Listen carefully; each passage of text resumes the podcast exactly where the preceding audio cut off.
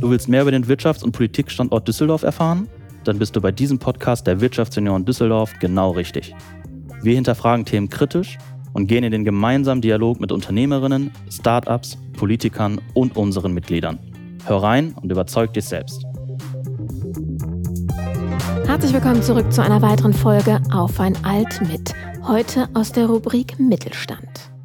Was haben E-Commerce, Toilettenpapier und euer Drucker gemeinsam? Nun, sie alle bedienen sich der Forstprodukteindustrie. Einer Industrie, mit der wir buchstäblich jeden Tag hunderte von Berührungspunkten haben und doch eigentlich gar nichts über sie wissen, oder? Nun, wir werden heute nicht nur über Papier an sich sprechen, sondern über diese ganze Industrie, die uns jeden Tag begleitet und die sich nicht nur durch die Pandemie, sondern durch den Zeitgeist wahnsinnig verändert hat. Wie die Zukunft dieses sehr interessanten Stoffs aussieht, darüber reden wir heute mit unserem Gast. Und damit herzlich willkommen, Jörn Braun. Danke, liebe Carmen. Schön, dass ich hier sein darf. sehr gerne, nicht so förmlich, mein Lieber. Ja, wir reden heute über ein, äh, ein Thema, was uns alle betrifft und was vor allen Dingen durch das böse Wort Pandemie auch sich komplett verändert hat. Ja, deswegen Toilettenpapier, was ja mit dem Run auf die Supermärkte im Frühjahr 2020 ja alle auf eine ganz andere Art und Weise zu spüren bekommen haben. Aber bevor wir da einsteigen, wollen wir erstmal zwei, drei Sätze zu dir wissen. Wer ist denn der Jörn in drei Worten? Der ist ähm, ein Kaufmann im Außenhandel, der seine ganze berufliche Laufbahn in der Papier- und Zellstoffindustrie verbracht hat und seine Jugend in Hamburg äh, Bäume fällend äh, verbracht hat und somit schon den ersten Kontakt zur Forstindustrie hatte. Ja, seit 1989, sagtest du mir, bist du in dem Bereich. Also man kann in der Tat von äh, einem großen Wissensschatz daraus ähm, berichten. Hm, was ist denn wenn du mal so auf dein Leben zurückblickst, so eine sehr prägende Erfahrung von dir, die dein Leben beeinflusst hat? In beruflicher Hinsicht? Mhm. Ähm, sicherlich der, der frühe Kontakt mit, mit dem Thema Wald. Bin, das mag jetzt vielleicht ähm, lustig klingen, aber ich bin in jungen Jahren ähm, zu den Pfadfindern gekommen und hatte dadurch schon sehr viel mit dem Wald zu tun und ähm, habe dann während meiner, meiner Jugendzeit auf dem Land viel ähm, im Wald gearbeitet und Geld verdient. Mhm also Bäume geschlagen, äh, zum Teil noch mit dem Pferd die Bäume aus dem Wald geholt, was sehr romantisch ist, besonders im Winter, wenn es kalt ist. Und ähm, habe dann ähm, irgendwie diesen, diesen Kontakt zu dem Thema Wald und Bäume nie verloren. Und als ich dann vor der äh, Frage stand, wie ich mich beruflich orientieren soll, kam ich ähm, in Kontakt mit einem Handelshaus in Hamburg, die damals der größte Holzimporteur und Papierimporteur Deutschlands waren und so hat sich eben die Geschichte, die jetzt lustigerweise mit den Pfadfindern und dem Wald anfing, äh, durch mein ganzes Leben gezogen. Nicht schlecht. Wenn du mit der Erfahrung, die du heute besitzt, in irgend oder zu einem Zeitpunkt in deinem Leben zurückreisen könntest, was würdest du deinem jüngeren Ich dann raten?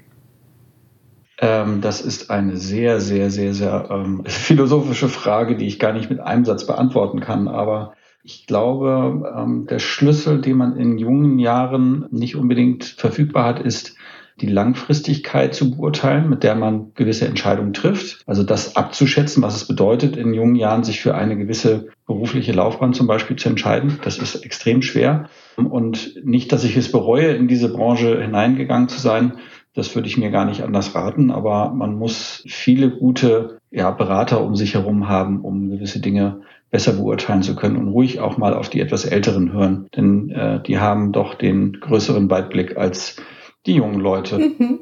Ja, da werden einige jüngere Hörer jetzt äh, gerade mit einem verschwitzten Lächeln da sitzen. Ähm, in der Tat kann ich dir allerdings beipflichten, man muss nicht jeden Fehler selber auch nochmal machen. Manchmal hilft es auch einfach mal zuzuhören. Ja, und dann sind wir auch schon bei unserer nächsten Frage. Das passt nämlich ganz gut dazu zum Zuhören und äh, sich mit anderen austauschen. Was bedeutet denn Netzwerken für dich? Das ist auch wieder eine tolle Frage, weil die, die kann man auch nicht mit einem Satz beantworten, ähm, denn es gibt ja verschiedene Bereiche im Leben, in denen Netzwerke äh, eine Rolle spielen. Mir hat, als ich 15 war, ein älterer Herr, da war damals um die 60 gesagt, Beziehungen schaden nur demjenigen, der keine mhm. hat. Und das ist so eine Weisheit, die ich heute immer gerne weitertrage, weil es ist de facto so. Wenn man sich im Leben etwas leichter tun will, dann tut man das in der Regel über Beziehungen und jeder kennt jeden über sieben Ecken. Mhm. Sprechenden Menschen kann geholfen werden. Und ähm, je mehr ich in mein Netzwerk hineinrufe, desto mehr kommt auch zurück. Das Netzwerken beginnt äh, im Prinzip in der schulischen ähm, Laufbahn, im, im Sportverein etc. pp und ist heute, wie wir beide wissen, bei den Lions zum Beispiel ähm, ein großes Thema, von dem man eigentlich nur profitieren kann. Vielleicht äh, sagst du unseren Zuhörern äh, auch ganz kurz, warum du jetzt gerade den Lions-Bezug aufgeführt hast. Ja, ich bin seit äh, zwölf Jahren Mitglied im Lions Club Düsseldorf, also gehöre der Lions Association an und ähm, kümmere mich da in, in dem Rahmen eben um sozial bedürftige Menschen. Und das ist eine schöne Geschichte, die du ja selber auch kennst durch deine Lions-Tätigkeit. Mhm äh, in der man sehr viel Genugtuung erfahren kann, wenn, äh, wenn man auf der Sonnenseite des Lebens steht ähm, und anderen helfen kann, denen es eben nicht so gut geht. Ja, und zudem hast du ja die Ehre, auch dieses Jahr die Präsidentschaft dazu führen. Und das ist natürlich auch ein ja. Prädikat wertvoll, das man gerne mal erwähnen darf an der Stelle. Naja, das ist mein hanseatisches Understatement. ja, dafür bin ich ja da. Verantwortung übernehmen in, im Ehrenamt ist auch immer eine wichtige Sache. Ja. Das kennen wir hier bei den Junioren ja auch. Und wenn wir von hier ja. sprechen, sprechen wir von Düsseldorf. Denn wir haben ja in diesem Podcast hier einen sehr stark lokalen Bezug auf die Stadt. Was ist denn dein persönlicher Bezug zu Düsseldorf? Ich bin wegen des, des Berufes hierher gekommen, ähm, komme ja ursprünglich aus Hamburg, aus Norddeutschland und ähm, bin seit 2002 in Düsseldorf ansässig, also zu meinem großen Erstaunen fast 20 Jahre. Und dadurch, dass mein Kind hier in Düsseldorf geboren ist und Düsseldorf in der Geburtsurkunde steht, habe ich natürlich jetzt noch eine viel engere Bindung zu der Stadt äh, bekommen. Ist eine unheimlich lebenswerte, liebenswerte Stadt, die, die unheimlich viele Möglichkeiten bietet durch die vielfältigen Museen, durch die Konzerte und so weiter. Also es ist eine tolle Stadt, in der man sehr gut leben kann. Die Containerschiffe sind ein bisschen kleiner als bei mir nach Klein wenig, ja. aber da kann, da kann man im wahrsten Wortsinne drüber hinwegsehen. ja, das ist auch seine Vorteile, wenn man das aus der Warte betrachtet. Danke dafür. Mein lieber Jan, ich ähm, habe in der Tat mich nie wirklich gedanklich bewusst mit deiner Industrie auseinandergesetzt. Bis zu einem Punkt, ähm, als der Verlag, mit dem ich zusammenarbeite, mir sagte, äh, kam, wir müssen genau wissen, wann wir das Buch veröffentlichen wollen, weil wir müssen jetzt Papier bestellen. Und wir reden hier von einem Zeitrahmen von einem halben bis dreiviertel Jahr. Und dachte mir so, ja, äh, was ist denn da für ein Drama dahinter? Ja, wir haben Papierengpässe. Da dachte ich mir so, okay, wir sind doch nicht im Krieg. Was ist denn da jetzt los? Ja, und dann kamen wir ins Gespräch und ähm, du hast mir so ein bisschen die Welt dieses Themas eröffnet und deswegen reden wir heute auch darüber, denn ich finde, das sollten auch noch mehr Leute da draußen wissen, die jeden Tag sich mit diesem ja, Material beschäftigen, unbewusst und äh, klär uns mal so ein bisschen auf. Wie sieht diese spannende Industrie aus und was hat sich vor allen Dingen, ja, ich sag mal, seit März letzten Jahres, sprich 2020, so stark verändert? Ja, das Produkt Papier gibt es seit ungefähr 5000 Jahren. Die Chinesen haben das erfunden, weil die Kaiser damals ähm, Papier für gewisse Dinge brauchten, die der Kaiser nur alleine macht.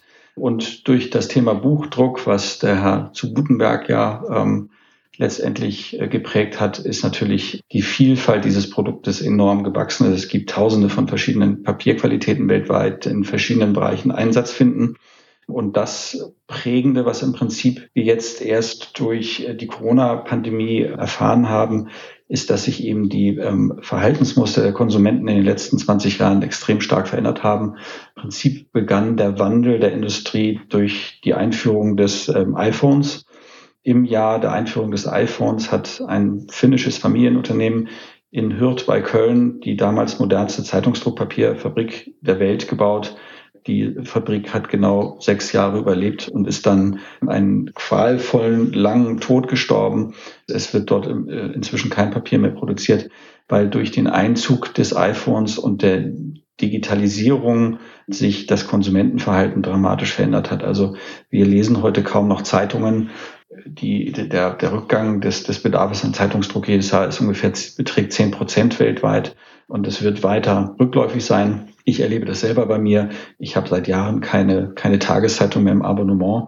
Höchstens, wenn ich mal ähm, am Flughafen sein sollte, was ja in der letzten Zeit auch selten vorkommt, nehme ich mal eine Tageszeitung in die Hand. Ansonsten bekomme ich hier in meinem Briefkasten ab und zu mal Werbung, die auf dem Papier produziert wird oder das ein oder andere Magazin. Aber auch das ist deutlich weniger geworden, weil man heute die Printmedien äh, klassischerweise digital konsumiert. Ja, und sich viele Leute gar nicht mehr die Zeit nehmen, gewisse Themen auch stärker zu durchdringen, wofür natürlich eine Tageszeitung mit, mit entsprechenden Kommentaren recht hilfreich ist. Aber da das alles digital verfügbar ist, ist, ist die Tageszeitung gar nicht mehr so vonnöten. Und das, was wir hier machen, dass wir einen Podcast nutzen, dass wir uns äh, virtuell treffen, hat natürlich auch das Verhalten im Geschäftsleben verändert. Wir sind durch die Pandemie dazu gezwungen worden, worden mit uns, äh, uns mit, mit Themen wie Zoom und Microsoft mhm. Teams zu beschäftigen. Wir da, es funktioniert wunderbar. Wir kommen damit klar, wir müssen viel weniger reisen. Und das andere, was wir eben gezwungenermaßen uns angeeignet haben, ist, dass wir verstärkt ähm, auf das Thema E-Commerce zurückgreifen, also digitale Lösungen für unsere Konsumtätigkeiten nutzen. Und ähm, das hat letztendlich dazu geführt, dass es einen weltweiten Boom für Verpackungspapiere gibt, ähm, der auch äh, nachhaltig ist. Wenn man sich vorstellt, wie viel mehr Verpackungsmaterial für ein Online-Geschäft benötigt wird, dann kann man sich ungefähr vorstellen, woher diese riesengroße Nachfrage nach Verpackungspapieren weltweit kommt. Zum anderen gibt es noch einen Trend, einen Trend, der erkennbar ist, ähm, ein sozioökonomischer Faktor. Wir leben in einer Welt, in der die durchschnittliche Personenzahl pro Haushalt immer kleiner wird. Und die Lebensmittelindustrie zum Beispiel reagiert auf kleinere Verpackungsgrößen und kleinere Verpackungsgrößen bedeuten mehr Verpackungspapierbedarf. Und dann ein drittes Thema, ein dritter Trend, den wir erkennen, ist, dass große und kleine Unternehmen den Mainstream aufgreifen, der da heißt, äh, Papierverpackung ist nachhaltiger als Plastikverpackung. Mhm. Plastikverpackung muss ich eben ein nicht erneuerbares äh, Rohmaterial aus der Erde für viel Geld pumpen und das dann in Raffinerien ja sozusagen bereit machen für den Einsatz in Plastik.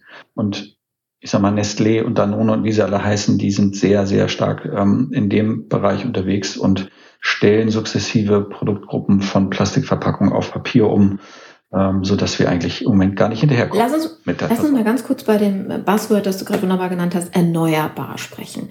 Bei erneuerbar ähm, und Papier, Forstwirtschaft, äh, denken ja wahrscheinlich die meisten direkt an, okay, ist äh, Wald. Ja, Papier wird aus Holz gemacht, aus dem Wald, das heißt Forstwirtschaft, es wird der nachhaltige Kreislauf dementsprechend eingesetzt. Jetzt braucht ein Baum ja ein bisschen länger als äh, eine Woche, um zu wachsen, um dementsprechend auch einen Moment erreicht zu haben, wo man daraus auch genug Papier herstellen kann, sprich, wo das sich lohnt. Wie sieht so ein Kreislauf überhaupt aus? Thema Recycling, Thema erneuerbar. Kannst du uns da mal so ein bisschen in die Hintergründe einführen? Ja, sehr gerne. Danke ähm, dafür, ähm, dass ich die Gelegenheit habe, denn es gibt immer wieder große Missverständnisse, was zum Beispiel das Thema Abholzung des Amazonas-Urwaldes anbelangt. Da wird immer recht schnell die Papierindustrie oder die Zellstoffindustrie, Zellstoff ist der Rohstoff oder einer der Rohstoffe für die Papierproduktion, verdächtigt. Ähm, de facto ist es eigentlich die Fleischindustrie, die heutzutage für die Abholzung der tropischen Regenwälder verantwortlich ist, denn der Fleischkonsum nimmt weltweit zu durch die wachsende Bevölkerung. Die Papierindustrie trägt daran jetzt keine Schuld, was die Abholzung dieser wichtigen Urwälder anbelangt. Papier ist eigentlich, nicht nur eigentlich, ist das nachhaltigste Produkt, das es gibt auf der Welt. Ähm, wir haben heute ungefähr 80 Prozent des Rohstoffes mit dem Altpapier abgedeckt. Das heißt also, das, was wir immer brav in die blaue Tonne äh, packen, wird auch ähm, relativ schnell wieder zu neuem Papier verarbeitet. Als ich 89 in der Industrie anfing, konnte man eine Altpapierphase ungefähr sieben bis achtmal rezyklieren. Dann war ihre Lebensdauer verwirkt. Heute durch den Einsatz modernster Aufschlusstechniken und Papiermaschinen hat sich diese Lebensdauer äh, im Prinzip vervierfacht. Äh, das heißt also, jedes, jedes Stück Papier, das wir heute benutzen, ähm, und dem Kreislauf zufügen, ähm, dient dazu, äh, eben diese Nachhaltigkeit zu unterstützen.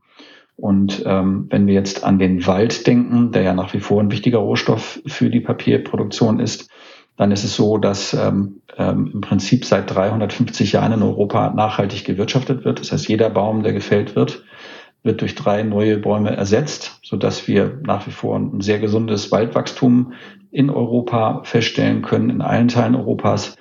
Es gibt dann immer leichte ja, ähm, Zwischenfälle wie jetzt Borkenkäfer-Thematiken etc., mhm. die immer einen Einfluss auf den Wald haben. Aber grundsätzlich ist, ein, ist es wirklich ein total nachhaltiges Wirtschaften, was wir in dieser Industrie erleben.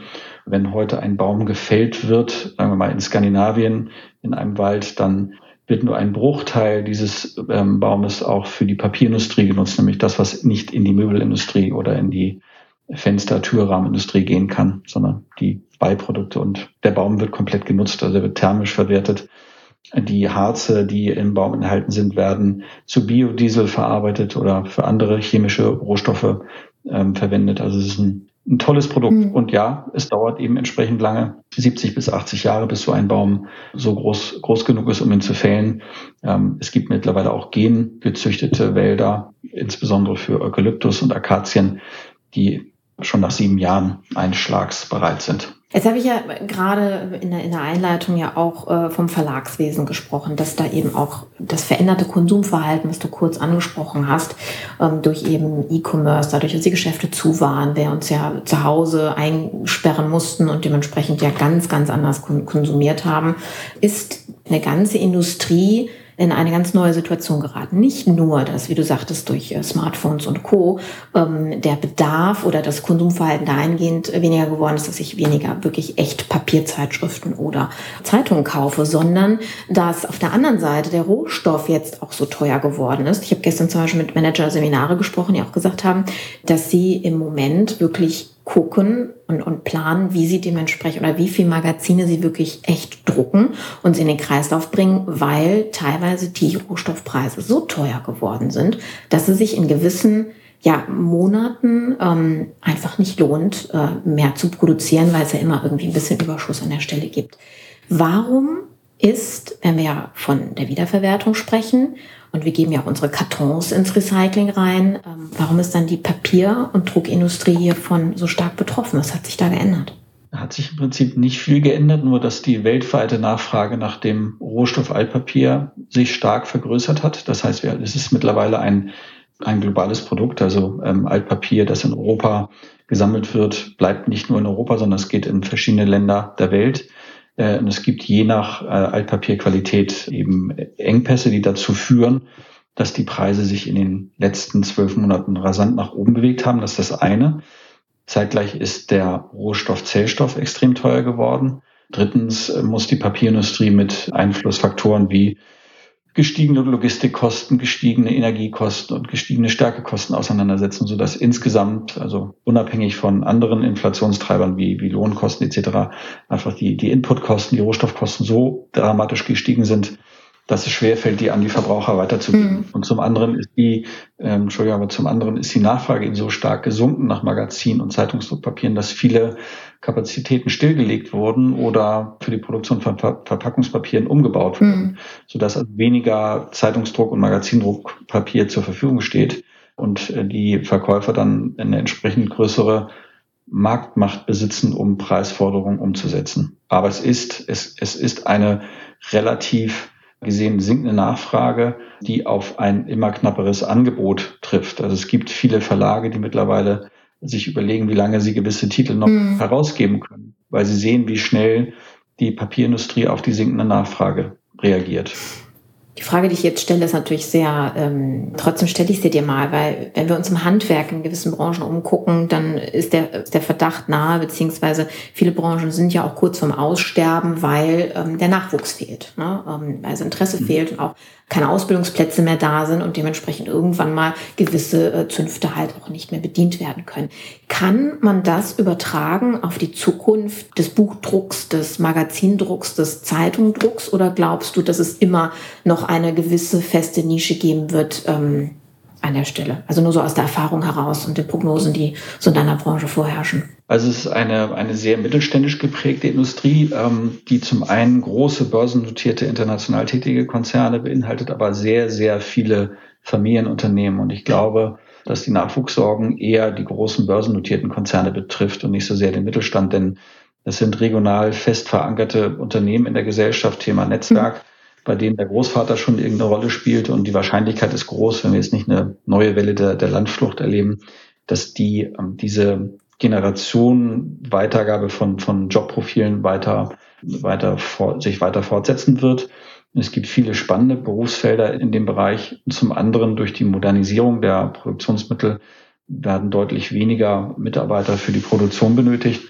Aber es ist, es ist ein Thema in der Branche, natürlich. Wie können wir Nachwuchs gewinnen? Mhm. Und ich glaube, Das ist völlig, völlig egal, von welcher Branche wir sprechen. Sicherlich auch ein Faktor, äh, den wir in der Logistik sehen. Es gibt kaum noch Lkw-Fahrer, es gehen viel mehr Lkw-Fahrer in den Ruhestand, als Nachwuchs herankommt. Und das große Thema, alle möglichen Menschen meinen, sie müssen studieren und brauchen keine gewerblichen Produkte mehr, äh, mhm. gewerblichen Jobprofile mehr äh, zu besetzen. Mhm. Also das ist, das ist ein, ein Riesenthema und davon ist unsere Industrie natürlich auch betroffen. Ja, definitiv. Du hattest vorhin angesprochen, dass es ja den, den äh, Bereich der Kartonage und des Papiers gibt.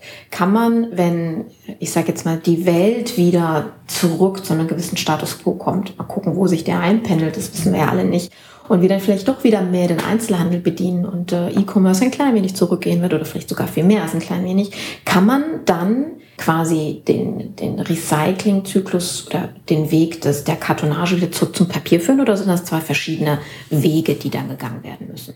Also das eine hat mit dem anderen nichts zu mhm. tun, ob wir jetzt ähm, klassisch im Einzelhandel unsere Konsumwünsche erfüllen oder ob wir es online machen, hat für den hat für die Rohstoffversorgung überhaupt keine Rolle, denn die, die Supermärkte ähm, führen die Verpackungsmittel zurück in den Kreislauf und wir als Konsumenten tun das genauso. Und ähm, es gibt global einen Trend hin zu verstärkten ähm, Recycling. Also es, äh, auch in den letzten hintersten Winkel der Erde wissen die Menschen mittlerweile, dass ich dieses Produkt, ähm, ich kann es natürlich verbrennen. Es gibt ähm, immer noch ähm, Flecken auf der Erde, wo das eher verbrannt wird, um Energie zu mhm. erzeugen, mhm. also im privaten Umfeld.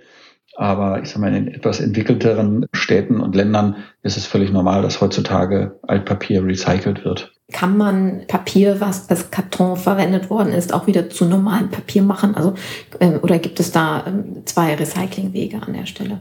Also Zyklen? Mm, ja, wir schmeißen ja alle mhm. Papiere, die wir benutzt haben, in die blaue Tonne. Und das, was aus der blauen Tonne dann bei dem Altpapierverwerter landet, wird sortiert nach Sorten. Ja, da wird dann geguckt, was ist weiß, was ist braun. Es gibt unterschiedliche ähm, Rohstoffe für die verschiedenen Papiere und jeder Rohstoff hat wieder eine besondere Rolle in der Papierproduktion. Das heißt, es wird geschaut, dass ich die äh, Verpackungsabfälle, also Kartonverpackungen, gehen eher wieder in die Produktion von, ähm, von, von, von Kartonagen.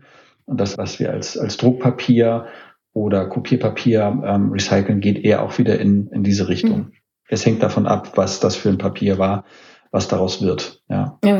Und ein Papier, ein Papier recyceln wir gar nicht. Das ist das, was sehr knapp war angeblich in der Corona-Zeit. Also das muss immer aus Gott sei Dank. neuen Fasern hergestellt werden. Sehr beruhigt, das zu hören an der Stelle. Ja, es gab äh, nicht nur gerüchteweise, sondern ähm, auch äh, wirklich real erlebte äh, Kämpfe im Supermarkt um die letzte Rolle Toilettenpapier. Es, äh, man, man sollte es nicht glauben, ich habe es persönlich selbst miterlebt. Also ist schizophren, ja. weil es gab überhaupt keinen Grund. Total. Null. Kein Grund. Äh, ne? ja. Wie gesagt, ich glaube, die Deutschen waren die einzigen, die Toilettenpapier gehortet haben. Alle anderen Nationen haben sich irgendwas anderes, die einen Wein, die anderen zu essen oder sonst was. es, ist, es ist schon interessant. Vielleicht wird irgendjemand mit einer Studie diesem Phänomen mal nachkommen. Mich würde es mal interessieren. wieso wir da auf dieses Thema so sicher eingegangen sind. In, in deiner Prognose, also gerade jetzt auch, wenn wir uns das veränderte ähm, Verhalten der Unternehmen angucken. Es gibt ja nicht mehr den einen Drucker, der auf der Etage steht. Also ich komme noch aus einer, ähm, aus, einem, aus einer Konzernzeit, wo wir damals sehr stark zurückgezogen haben. Ne? Nicht mehr in jedem Büro drei Drucker, sondern es gibt nur noch einen auf einer Etage oder mhm. für alle zehn Büros dementsprechend, um auch Ressourcen ähm, zu sparen. Jetzt ist es so, dass wir Thema Homeoffice haben, was wir mit Sicherheit nicht mehr hundertprozentig zurückrollen können und wollen. Dass also ähm, jeder irgendwie zu Hause einen Drucker hat oder vielleicht sogar zwei. Mm, je nachdem, was er da braucht. Hat das irgendeinen Einfluss auf die Industrie, auf Preise, auf irgendein Verhalten oder ähm, ist das aus deiner Perspektive zu vernachlässigen? Das ist eigentlich ganz, ganz interessant, weil dieses Thema, das papierlose Büro, das ähm, ja. geistert ja auch schon seit 20 Jahren durch die Welt und dank des papierlosen Büros wurde noch nie so viel Papier, äh, Kopierpapier auf der Welt verbraucht wie dank des papierlosen Büros. Ob das jetzt unmittelbar auf die Preise einen Einfluss haben wird, glaube ich mal mhm. nicht. Äh, de facto so, dass wir ähm, deutlich mehr Kopierpapier verbrauchen als noch vor 20 Jahren. Was aber auch damit zusammenhängt, dass eben viele Teile der Welt sich rasant weiterentwickeln, rasanter als wir es vielleicht wahrnehmen, weil wir in der Presse immer nur die Negativschlagzeilen lesen und gar nicht sehen, was hinter den Schlagzeilen eigentlich Entwicklungen entsteht.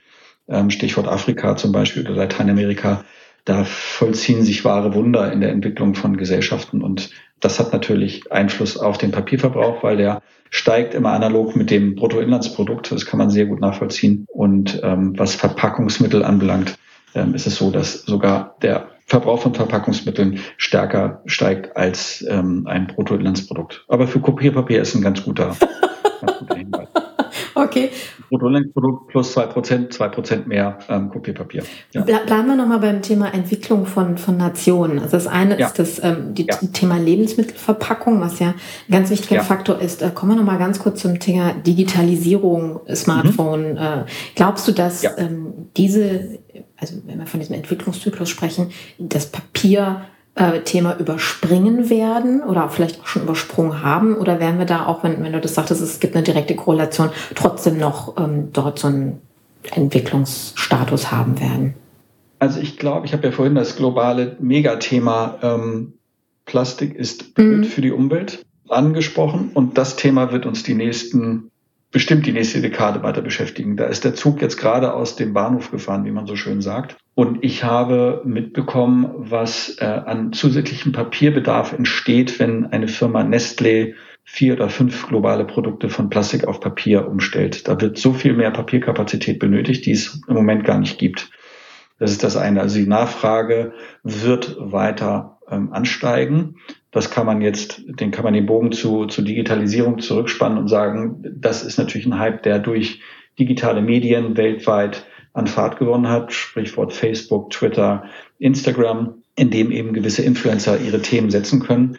Und das andere ist, wir werden ähm, einen weiteren Rückgang des Verbrauches von Zeitungsdruckpapier sehen und auch von Magazinpapier, weil eben die digitalen Medien, die, die digitalen Medien viel stärker auf dem, auf dem Vormarsch mhm. sind, als wir das vielleicht wahrhaben wollen. Also in den USA gab es vor 20 Jahren oder in Nordamerika 20 Millionen Tonnen Zeitungsdruckpapierkapazitäten. Es gibt jetzt noch 1,8 Millionen Tonnen.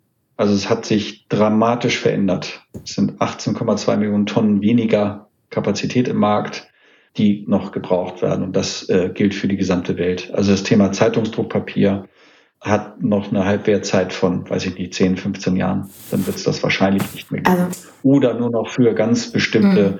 Formate, die eine große Fangemeinde haben, wie die New York Times mh. oder die Financial Times. Da sind wir wieder beim Thema Exklusivität an der Stelle. Ne? Nicht ja, nur genau. was das mhm. äh, Konsumverhalten, sondern vor allem auch den Preis dann anbetrifft, weil das muss ja dann ja. bezahlt werden, wie man es jetzt gerade angehört Richtig. hat. Ich mag zum Schluss noch mal ganz kurz auf das Thema Verpackungen zurückkommen, weil ich finde das ganz spannend. Ja.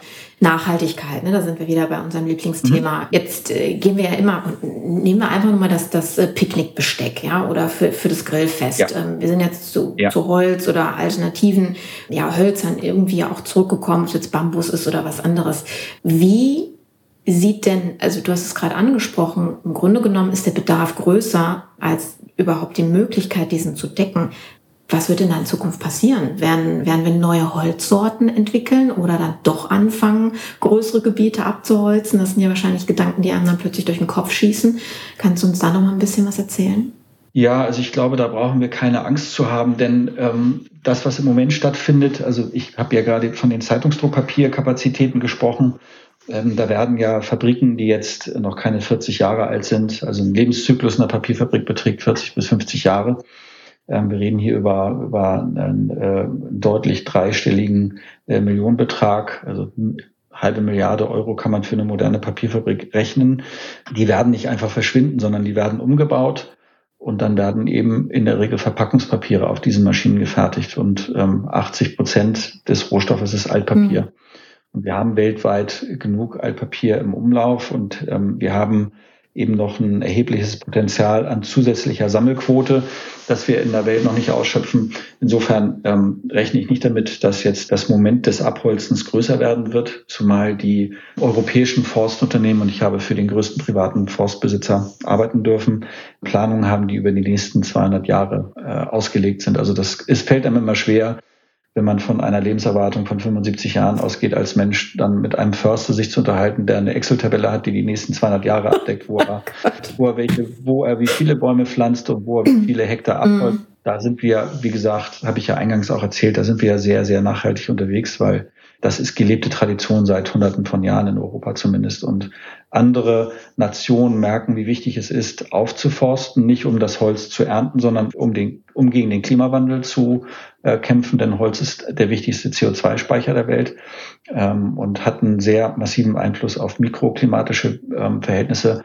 Da haben viele Nationen ihre Lektion gelernt, ähm, gerade in Afrika wird unheimlich viel Geld in die Hand genommen, um, um Wälder aufzuforsten.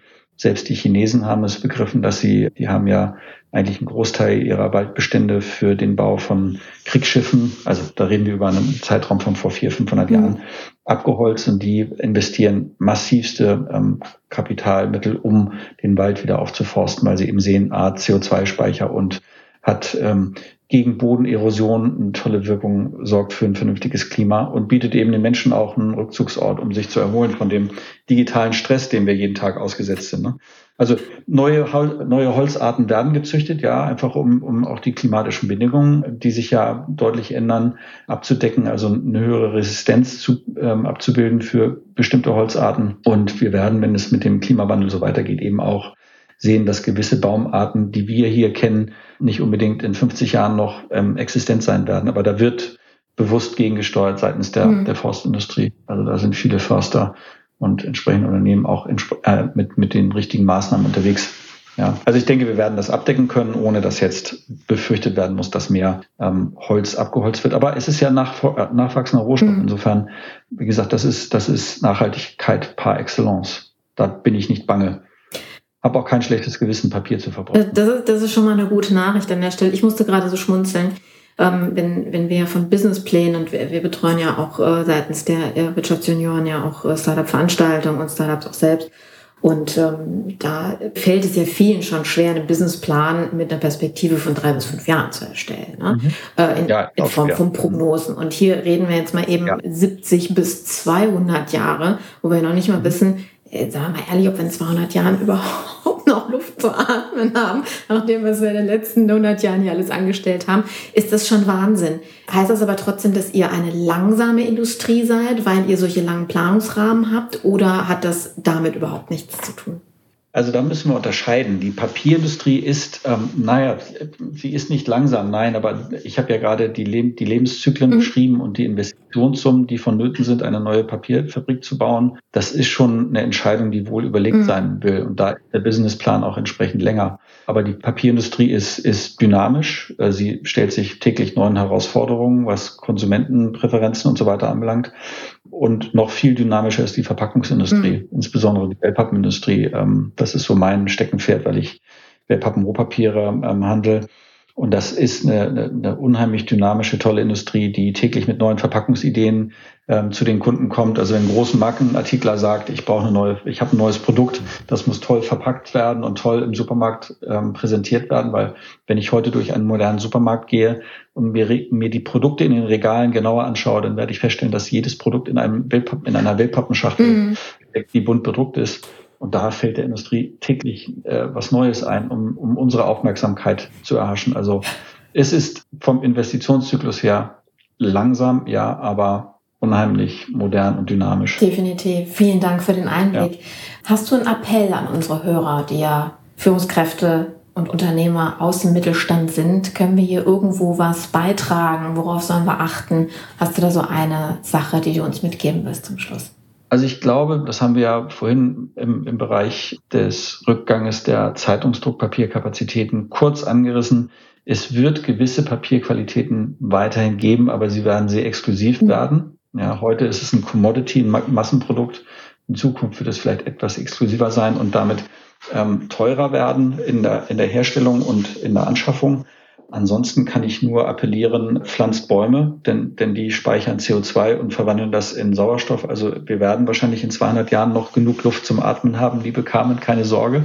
Und das ganze CO2 muss ja auch, muss ja auch irgendwie ver, ver, verstoffwechselt werden. Ja. Und dafür haben wir eben die Bäume. Und ähm, ich habe kürzlich mit einem Lions-Freund gesprochen, der hat ähm, sich die Mühe gemacht, 120 Bäume zu mhm. pflanzen mhm. in Bremen, weil er sich mal ausgerechnet hat, wie viel CO2 er durch, nur durch seine Autofahrerei in die Luft, in die Atmosphäre ähm, bläst auf, auf Neudeutsch. Und das Äquivalent waren 120 Bäume für, für 60.000 Kilometer.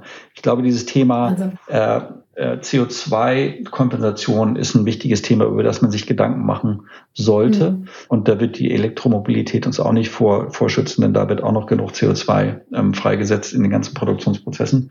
Das ist ein Appell, schaut dahin. Papier ist ein tolles Produkt. Es begegnet uns, wie du gesagt hast, in, in, in deinen Einführungsworten, äh, jeden Tag auf unterschiedliche, unterschiedlichste Art und Weise ist ein tolles Produkt, es ist das nachhaltigste, was es mhm. gibt. Ähm, insofern soll man sich nicht scheuen, Papier zu verwenden. Und wenn Unternehmer dabei sind, die überlegen, was sie mit ihren Verpackungsmaterialien machen, schaut euch Papier an. Es gibt mannigfaltige Möglichkeiten, das Produkt in Szene zu setzen und vor Beschädigungen auf dem Transportweg zu schützen.